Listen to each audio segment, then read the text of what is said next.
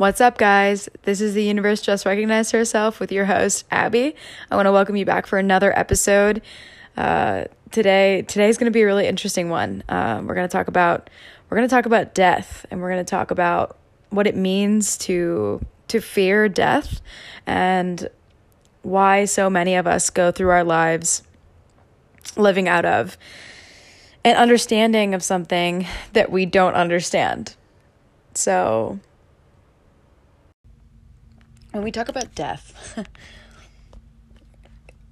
we have such a fear in our culture of death. And to my best and most highest understanding of death, we're afraid to die because we fear that we may not fulfill our purpose that we came in our life to fulfill which is essentially evolving your consciousness and, and preparing your body for death. Change the way you perceive.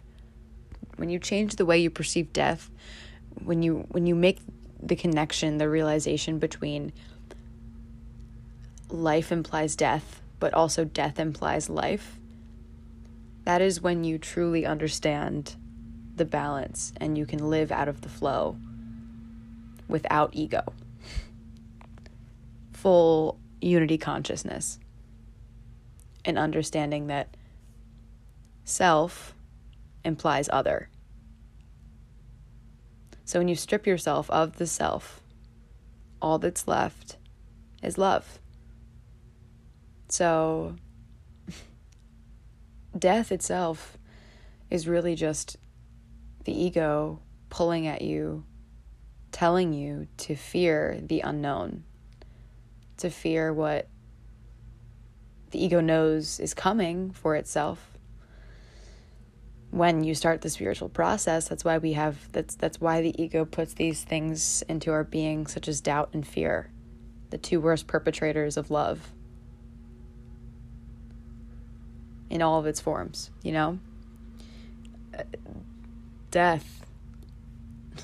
We fear death because we see that from our 3D perception, from, from a 3D perception, I'll say, we understand consciousness. We understand death as limited because of where we're at in our evolutionary cycle. We see it as the unknown.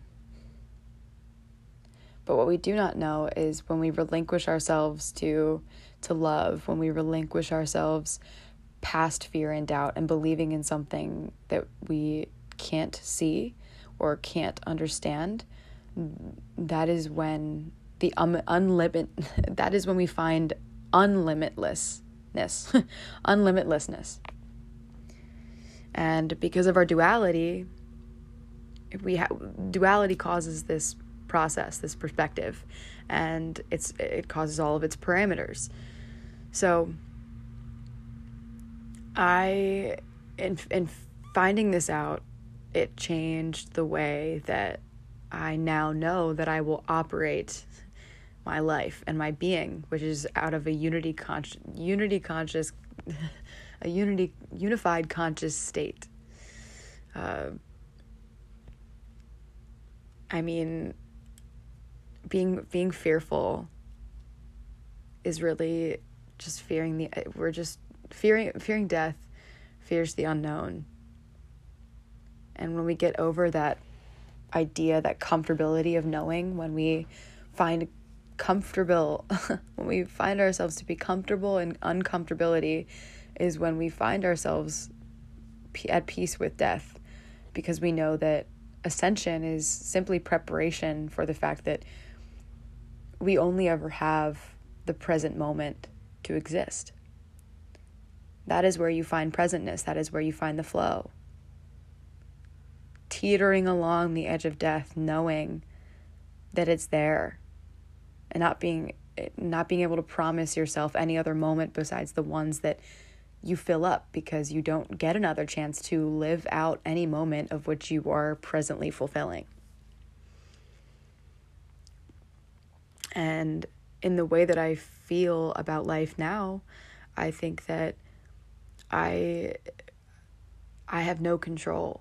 I have no free will. I have no autonomy to my being because I understand being a part of the whole. I understand the connection that we have. I mean, again, this is why I named this podcast The Universe Just Recognized Herself. It's because we are not we are not the experience. Our our ego, our mind that we operate, our we base our decisions off of is the is the uh, we that is what makes us think that we are experiencing something as as a as a self. But that is the that is the illusion of truth itself. Is that we we are the vessel for the universe experiencing a temporary a temporary mind. And now I like to live a life that spirit carves out for me. And I simply listen to what I'm told and I take the you know that phrase don't shoot the messenger it's it's not because I I don't matter in that way. My why we're always guided is because we're practically being steered all of the time. It just takes listening and open mindedness and the willingness to overcome the idea of will and of the self and stripping yourself down to the very core of existence, which is ascension, but it is also preparation for death. I mean, I think about this in earthly terms as we push our planet to the bridge of extinction, that, that tipping point where natural catastrophe is very possible and very likely because of how much shit we've emotionally triggered within the Earth's crust, but also within each other. I mean, more and more people are waking up, yeah, but it's because we're dying and the Earth is dying. That's why. That's why we're shifting our consciousness, is because we're preparing ourselves for the limitlessness which exists beyond what we are so scared of actually fully feeling. I mean, the closer we get towards the end is when it will begin for everyone because no one ever gets left behind in evolution because it never stops this cycle of creation never stops. So, regardless of what the egoic mind thinks, we just get sucked into the idea of reincarnation because every soul is simply just incinerated back into the fire, living out whatever karma needs to be f- filled fulfilled. I mean, there is no expiration date and as we push hum- as we push humanity the planet towards the bridge of th- that teetering along the edge the more nature is I don't want to say going to clap back because the earth loves us but what's going to what else is going to force us to change what else the coronavirus changed the world. Imagine what tenfold times uh, what we just experienced as a nation, as Uh, not even a nation, thinking out as as a global operational system, as humans, uh, humankind. What is going to force us to change? Think about it we are raised in a society that does not like to prepare us in the case of emergency. Really, we are human beings. Our psychology is just uh, unprepared for all we're unprepared and unprogrammed to be able to run the right programs in our mind. And I was doing a little bit of research on um, on the word death, and I don't know. I just I I truly truly believe that we fear it because we don't understand it, and that all things we run from result in the in a, in fear of a certain kind of death. And that might be physical or that might be spiritual mental physical. It could be or spiritual mental physical. Yeah. The things we run from like oh my gosh and run and hide ourselves in to avoid death. And the word death comes from this Germanic Germanic term and uh, etymological analysis, and I believe that the European uh, meaning it's like do D H E U or something, and definition of death is process, act, condition of dying. So let me break that apart a little bit. Death, D E A T H, is the process, it's the act and condition of dying. What do you do when you practice for sports or you perfect a skill? You overcome your ability to, or rather, you don't overcome anything, but you're conditioning your body, you're processing your body, you're programming your body to experience the best kind of experience which is death. And it's also the union of unity consciousness and your soul. and do, like the Germanic Indo European word that it stems from, sounds a lot like Deus to me, which means God. So the word death comes from a word that sounds like God or the concept of God. Because God in other languages is like Dio. Well, in the in the Latin family of languages, it's like Dio and Deus, and uh, I'm not thinking of uh, some of the other ones in other languages, but they all you get the gist this idea of death is that reconjoining with being a god. So when and when you walk when you walk along the line of death, when you're so close to it, that is when we feel the most full and the most alive.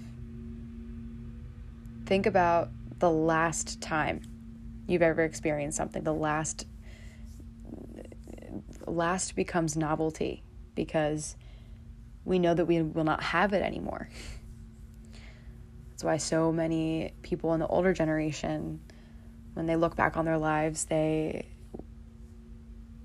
they sort of they can reflect with a different perspective because they know that they are so close to death that it it softens their hearts a little bit because they understand this this void and the void of wasting experience and regretting things. I mean, ascension is the process of becoming and feeling as the God that you are, as that unifying connection, which is always close to death because it is not up to us to decide when we when we die.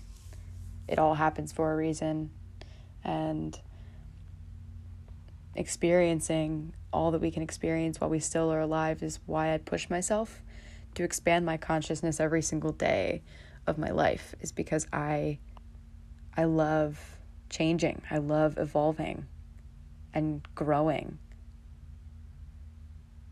and seeing seeing the spirit of people pick up in the last few weeks has given me so much energy in life to think that we are at this pivotal moment steamrolling our way down the evolutionary trail just exploding our minds and understanding everything that there is to be known.